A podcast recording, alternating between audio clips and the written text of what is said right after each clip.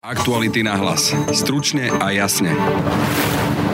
Matovičová kritika vládnej dohody s lekármi bola chyba, oslabujúca dôveryhodnosť vlády.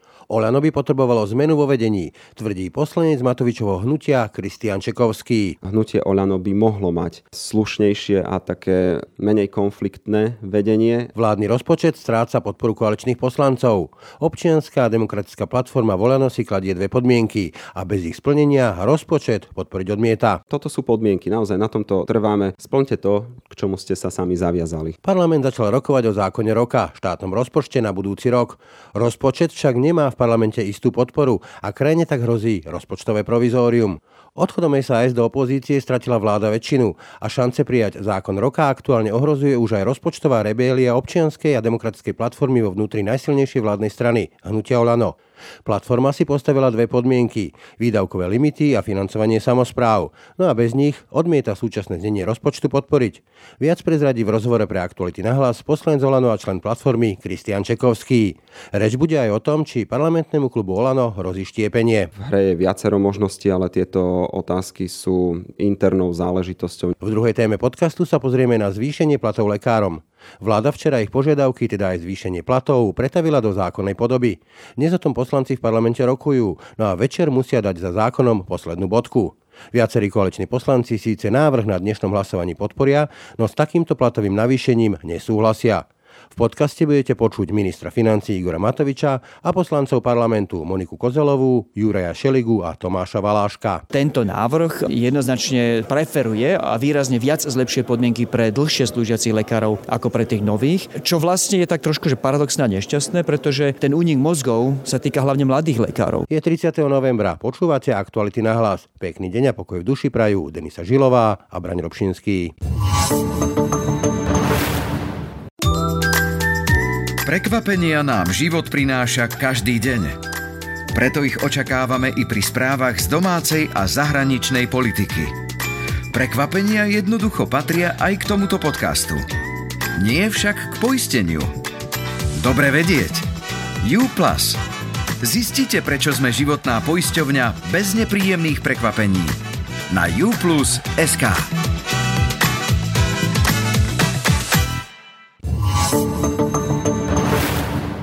parlamente sa ocitol zákon roka, štátny rozpočet, vláda však nedisponuje parlamentnou väčšinou a to, či bude rozpočet schválený alebo budeme mať rozpočtové provizórium, stále vysí vo vzduchu, je to veľmi otvorená vec. Aktuálne sa dejú pohyby aj v hnutí Olano, najsilnejšej vládnej strany, kde sa občiansko-demokratická platforma začína istým spôsobom vymedzovať. Ja mám pri mikrofóne poslanca tejto platformy a poslanca hnutia Olano Kristiana Čekovského. Dobrý deň. Dobrý deň, prajem. Takže ako by ste vy sformulovali tie vaše výhrady k rozpočtu, pokiaľ viem sú dve? Myslím si, že my k schváľovaniu rozpočtu chceme pristúpiť veľmi zodpovedne. Štátny rozpočet je naozaj veľmi dôležitý, bežne nazývaný zákon roka, ale v tomto prípade a v tejto situácii aj energetickej krízy si myslím, že to môže byť rozpočet aj tohto volebného obdobia.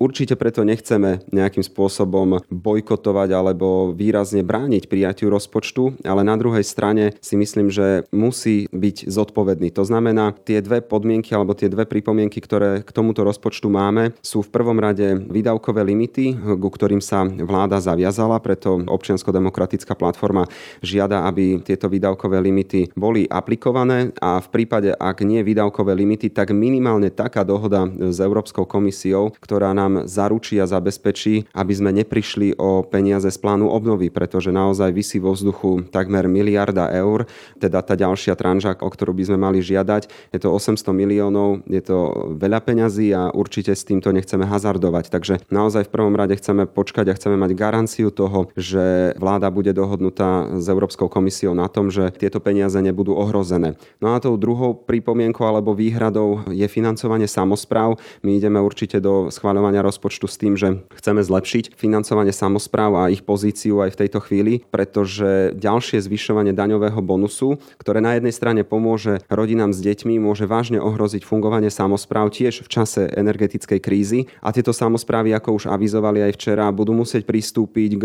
zvyšovaniu miestnych daní, čo si myslím, že následne opäť zaťaží rozpočty rodín. Vykryť to z rozpočtu štátu. Áno, čiže my žiadame, aby ministerstvo financí kompenzovalo tieto výpadky, ktoré vzniknú zvýšením daňového bonusu samozprávam, tak aby oni nemuseli potom buď pristupovať k zvyšovaniu daní alebo k nejakým ďalším štrajkom. Aj preto žiadame, aby ešte pred schválením tohto rozpočtu, a nielen žiadame, ale občiansko-demokratická platforma chce garantovať, že ešte pred tým, ako dôjde k schváľovaniu štátneho rozpočtu, tak vláda si sadne a bude rokovať so samozprávami, aby našli teda mechanizmus tej kompenzácie, pretože mali sme tu už viacero štrajkov a my už teda nechceme dopustiť, aby tu štrajkovali ešte aj samozprávy. Vy ste, keď ste hovorili, povedali najprv, že naše podmienky, potom ste sa opravili, že pripomienky, tak sú to podmienky alebo pripomienky, lebo podmienky znamená, že buď to prejde, alebo to nepodporíme a pripomienky to je také vágne. Podmienky. Je to v tom stanovisku napísané, že budeme na tomto trvať, takže... Trvať znamená, že keď vám vládna koalícia odkaže, že no tak si lajznite nepodporu rozpočtu, čo urobíte? O tomto rozpočte by sa malo začať rokovať v najbližších dňoch v prípade, ak nedôjde ani len k stretnutiu zástupcov vlády so zástupcami samozpráv, tak si myslím, že to rokovanie sa rovno môže odkladať a budeme potom čakať naozaj na to, akým spôsobom sa k tomu postaví vláda. My určite budeme trvať na tom, aby sa našiel kompenzačný mechanizmus pre tie samozprávy. Takže kým to neuvidíme, tak o tomto rozpočte nechceme rokovať ani hlasovať. To znamená, že sa zdržíte? Nemyslím si, že... Pardon, že rozpočet má takú jednu veľkú výhodu, že sa nemusí čakať 6 mesiacov, môže sa hlasovať o ňom priebežne, povedzme, že aj každý týždeň. To znamená, že môžete ukázať tú silu, povedzme, v tom prvom hlasovaní tým, že ho nepodporím a počkam si. Presne tak, povedali ste to v tejto chvíli tak trochu za mňa, že myslím si, že nie je nutné alebo nevyhnutné, aby sa o rozpočte rokovalo a hlasovalo hneď, alebo ak v prípade, ak by hneď neprešiel, tak môže sa o tom rokovať v ďalšie dni, teda v nasledujúcich dňoch alebo týždňoch. Takže toto sú podmienky. Naozaj na tomto, na tomto trváme, pretože toto nie je nejaký osobný záujem. My nežiadame dokončenie diálnice do Košic do Vianoc, ale toto je naozaj verejný záujem, aby výdavkové limity alebo aby, sme, aby neboli ohrozené peniaze z plánu obnovy a zároveň, aby sme neohrozili fungovanie samozpráv, v ktorých ľudia žijú v obciach a mestách, aby, aby neprichádzali o služby samozpráv. Toto je vo verejnom záujme, čiže my na tomto trváme. Kľúčové je, ako vás berie šéf hnutia Olano Igor Matovič a premiér Eduard Heger. Berú vás vážne? To by som nejakým spôsobom nekomentoval, je to asi otázka na nich. Myslím si, že... Signály máte nejaké, však ste rokovali interne, čo cítite? Berú tie podmienky, aj toto stanovisko minimálne zo strany predsedu vlády zobral na vedomie, aj toto naše stanovisko a predpokladám, že sa tým bude zaoberať. Myslím si, že obaja potrebujú v parlamente dostatok hlasov na to, aby prešiel aj štátny rozpočet, aj ďalšie vládne zákony a ako môžete vidieť, poslanci alebo členovia platformy určite nevydierajú, pretože toto sú záväzky vlády a my iba trváme na tom, aby tieto záväzky boli naplnené. Čiže... Je to taký odkaz Hegerovi a Matovičovi, že ak chcete naše hlasy, tak splňte podmienky? Splňte to, k čomu ste sa sami zaviazali. V rámci tých diskusí sa objavili na médiách informácie, že zvažujete možno aj otrhnutie sa z klubu Olano a vytvorenie vlastného. Je to reálna informácia? My priebežne diskutujeme aj v rámci poslaneckého klubu, aj v rámci rámci občiansko-demokratickej platformy. Tieto otázky, alebo takto, že v hre je viacero možností, ale tieto otázky sú internou záležitosťou. Nerád by som... Ale vylúčené to nie je. Vylúčené nie je nič, ale verejne by som určite nechcel um, ani komunikovať takéto veci, ani sa vyhrážať. Jednoducho vo vnútri komunikujeme o rôznych možnostiach. Zvyšuje to ten tlak, povedzme, že na Oleno. Myslíte, keď sa čo? Keď sa to vytvorí klub. Keď sa to komunikuje verejne. Ja si myslím, že v tejto chvíli máme za sebou mesiace také turbulentné, najmä vo vnútornej alebo vnútropolitickej situácii. Ľudia videli množstvo hádok, roztržok a tak ďalej. Preto nepotrebujeme ako keby prispievať k tomu, aby, aby verejne sa ešte viedli nejaké ďalšie spory a hádky, ale zároveň vnímame nálady, vnímame požiadavky ľudí, aby jednak vláda vládla zodpovedne, aby, aby naberala naspäť dôveru, ale zároveň, aby tu bola aj určitá garancia toho, akým spôsobom sa vládne. Čiže toto sú diskusie, ktoré naozaj riešime vo vnútri a myslím si, že už aj vytvorením platformy sú na stole všetky mená členov platformy, ktorí sa za tieto naše požiadavky stávajú. To znamená, my sme už pred mesiacom avizovali, že takým našim hlavným motivom je aj zastaviť stupňovanie agresivity medzi demokratickými stranami, zastaviť e, agresívnu komunikáciu lídrov strán a vrátane nášho predsedu. My sme to otvorene pomenovali a toto sa snažíme docieliť. Jasne, len e, dejiny slovenskej politiky ukazujú ich história, že platformy a frakcie postupom času vedú k odtrhnutiu tých e, platform a frakcií z materského hnutia strany a vytvorenie nejakých vlastných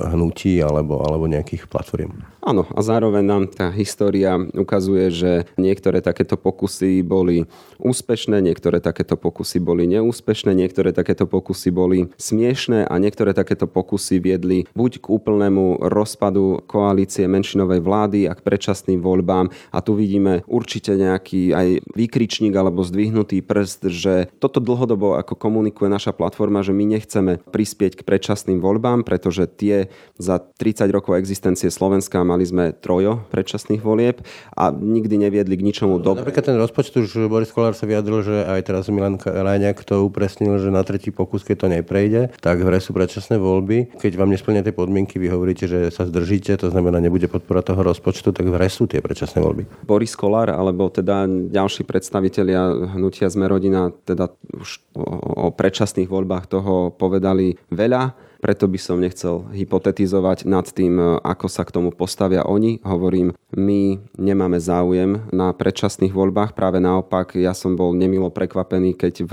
septembri, oktobri o takejto možnosti veľmi otvorene hovorila napríklad strana SAS, pretože si myslím, že je to hazard, e, je to hazard s tým, ako by takéto predčasné voľby dopadli. Ja si myslím, že by dopadli nie, na... že vám skočím do rečia, nie je potom ale hazard, to čo hovorila aj prezidentka, že ak sa takto má vládnuť, tak e, upotenie nás nazvem to ja, e, takýmto slovníkom, to znamená ad hoc podpory so všelikým, aj s fašistami, aj s bývalými fašistami a ľuďmi na kandidátke fašistov, tak to tak znižuje dôveru ľudí v demokratické inštitúcii a vôbec vo voľby, že to viac škodí, než pomáha. Milí sa? Je to tak a práve v tomto sa snaží platforma urobiť kroky vo vnútri tejto menšinovej koalície. K tým interným diskusiám sa malo radiť aj to, že je možno na čase vymeniť Igora Matoviča ako šéfa Oľano. Spýtam sa inak. Spýtam sa to rokovanie s lekármi firmy, kde sa rokovalo, odišiel Igor Matovič, došlo k dohode.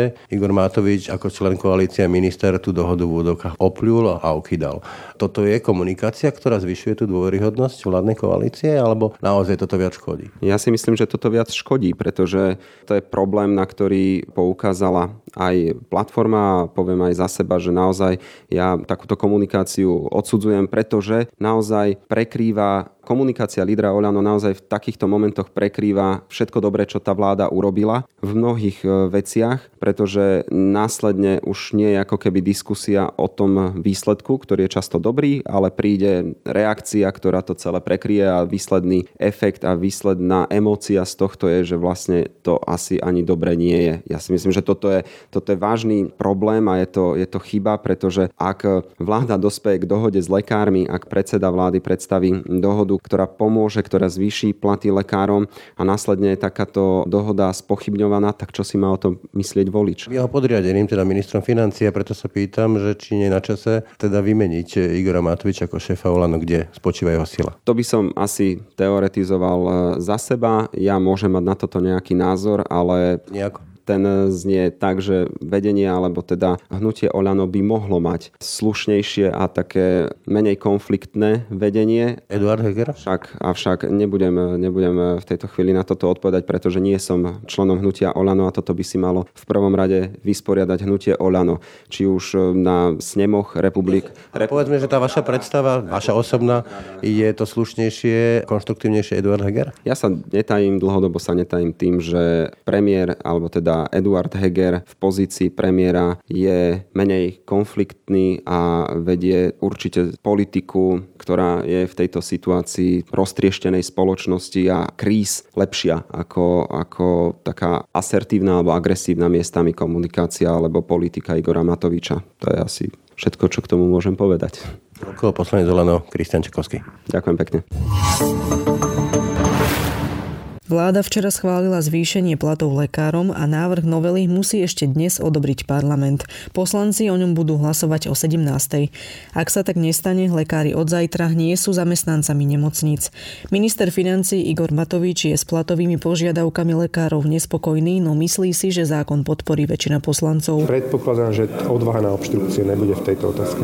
By som bol rád, aby sa ten zákon neprijal. Úprimne vám hovorím, lebo je to bohapusté vydieranie, vypýtať si 100 miliónov vyššie platy platy, ako sú české platy, je podľahnutie štátu vydieraniu skupine ľudí, ktorí majú v moci životy druhých ľudí. Je to podľa mňa nemorálne konanie a ústupenie vydieračom. A to hovorím o odborároch, nehovorím to o lekároch, hovorím to o odborároch, ktorí neboli spokojní s českými platmi v slovenských nemocniciach. Naozaj to považujem za zlyhanie, spôsobí to domino efekt vo všetkých ostatných profesiách. Ani sa im nebudem v podstate čudovať, lebo majú na to morálne právo. Prečo kdokoľvek iný, kto pracuje na Slovensku, by teraz si nemohol vypýtať o 10% vyššie platy ako v Čechách. Má na to právo. Mňa to bude mrzieť, lebo to môže rozvrátiť štát. A začali to bohužiaľ lekársky odborári. Poslankyňa Monika Kozelová z Oľano, rovnako ako predseda hnutia, kritizuje zvýšenie platov. Hovorí o neférovosti voči ostatným zamestnancom štátu. Hovorím teraz o svojich osobných výhradách a nehovorím o výhradách platformy. Z môjho hľadiska sú v tejto situácii, aké sa krajina nachádza, tie platy trochu premrštené. To, že im bolo treba navýšiť, o tom nie je žiadna. O tom nie je pochyb. Ale či to muselo byť až takto na hranu, to je otázne. Pretože skutočne to môže spustiť lavínu, kedy sa začnú ozývať postupne sestričky, sanitári, jednoducho všetci. A neviem, či to tento štát a tento štátny rozpočet unesie. Problém je, že máme väčšie nároky, ako dokážeme vyrobiť, ako dokážeme naliať do štátu a to treba strážiť jednoducho. Čiže pre mňa je momentálne tento stav status quo je, máme ho tu, existuje. Samozrejme, že zahlasujem, samozrejme, že ho podporím, ale nemyslím si, že je to úplne férové, hlavne voči ďalším zamestnancom, ktorí sú závislí na platoch zo štátu. Čiže je to podľa vás kvázi krátkodobé riešenie? No neviem, či je to krátkodobé riešenie, lebo ak už tu raz je, tak by teoreticky malo aj zostať. Ale, ale ak sa náhodou budú búriť iní zamestnanci? Pokiaľ sa budú búriť iní zamestnanci, tak eh, buď sa nájdú peniaze aj na iných zamestnancov, čo nepredpokladám, pretože zas až takým veľk, takou veľkou lopatou nám sem tie peniaze netečú, ale budeme sa s tým musieť vysporiadať. Nič iné nezostáva. Juraj Šeligazo za ľudí dúfa, že navýšenie platov pocítia aj pacienti v praxi. Podporíme tie platy, lebo je to výsledok náročných rokovaní. Ja len verím, že keď lekári dostanú zvýšené platy, že to bude na konci dňa cítiť aj pacient. Lebo nie je úplne jasné, okrem toho, že lekári budú v práci, čo dostane pacient oproti tomu, čo dostával dnes. No a na názor sme sa pýtali aj opozičného poslanca Tomáša Valáška z mimoparlamentného progresívneho Slovenska. Samozrejme, že podporíme navýšenie platov. V progresívnom Slovensku už dlhšie hovoríme, že tá situácia je, je neudržateľná, zaslúžia si viac, obzvlášť po tom, čo ako úžasne pomohli počas pandémie. Ale máme výhrady, poviem otvorene, voči tomu riešeniu, ktoré nakoniec eh, Lekársky odborový zväz a vláda prijali. Vymenujem ich pár. Poprvé samozrejme nerieši vôbec situáciu v ambulantnom sektore. Tu hrozí, že ľudia odídu z ambulantného sektora všeobecne lekári do nemocníc a urobí sa ďalšia obrovská kríza, ktorú budeme musieť riešiť o pár rokov. Druhá veľká výhrada je tento návrh jednoznačne preferuje a výrazne viac zlepšie podmienky pre dlhšie slúžiacich lekárov ako pre tých nových, čo vlastne je tak trošku že paradoxné a nešťastné, pretože ten únik mozgov sa týka hlavne mladých lekárov. Tí, ktorí majú 20 rokov praxe, rodinu, dom, už asi nie sú tak náchylní odísť, ako niekto to práve skončil pred dvoma rokmi. Tam by bolo riešenie možno pridať viac mladším a potom tým starším, starším menej?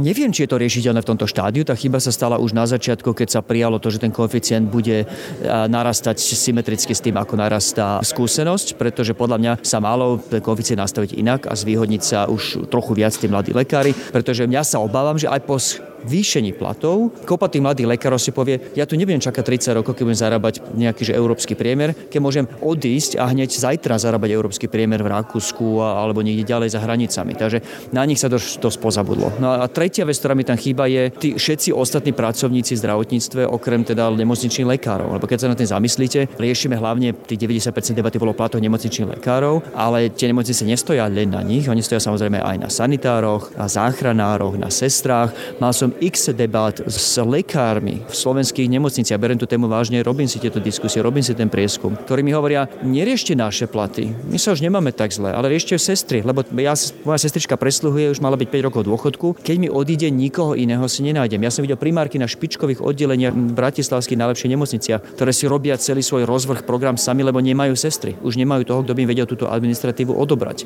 A nám tu hrozí, že síce zasanujeme tú jednu časť eh, zdravotného sektora, ktorá si vďaka tomu, že má šikovné zastúpenie vo forme odborov, vydobila zlepšenie podmienok, ale že zabudneme na tie všetky ostatné podporné piliere a že sa to budova, že sa to zdravotníctvo aj tak zosype, pretože sme nevyriešili situáciu tých, ktorí, sa, ktorí reálne odchádzajú ešte väčších húfoch a ktorých je ešte zúfalejší nedostatok, najmä v prípade sestier, ako sa stiahuje na lekárov. Čiže podľa vás toto riešenie je len krátkodobé, ale napriek tomu ho podporíte? Je to zlepšenie, je to dobrý, je to krok vpred, ale, ale zúfalo malý krok vpred a chýba strašne veľa ďalších krokov. To ani nehovorím o tom, že samozrejme to memorandum obsahuje aj iné dôležité provízie, o ktorých nevieme v podstate nič viac. To je napríklad niečo, čo skutočne treba urobiť, zlepšenie nie len počtu lekárskych alebo absolventov lekárov a lekárskych štúdí, ale aj kvality výuky na lekárskych univerzitách, vo fakultách. Neviem, ako sa to bude realizovať, ale pokiaľ budú ľudia odchádzať už v štádiu že študenti, že ešte nie sú ani lekári a na, už na štúdium do zahraničia, pretože proste tie fakulty už v Čechách sú oveľa lepšie, no tak je oveľa menšia šanca, že skončia späť na Slovensku.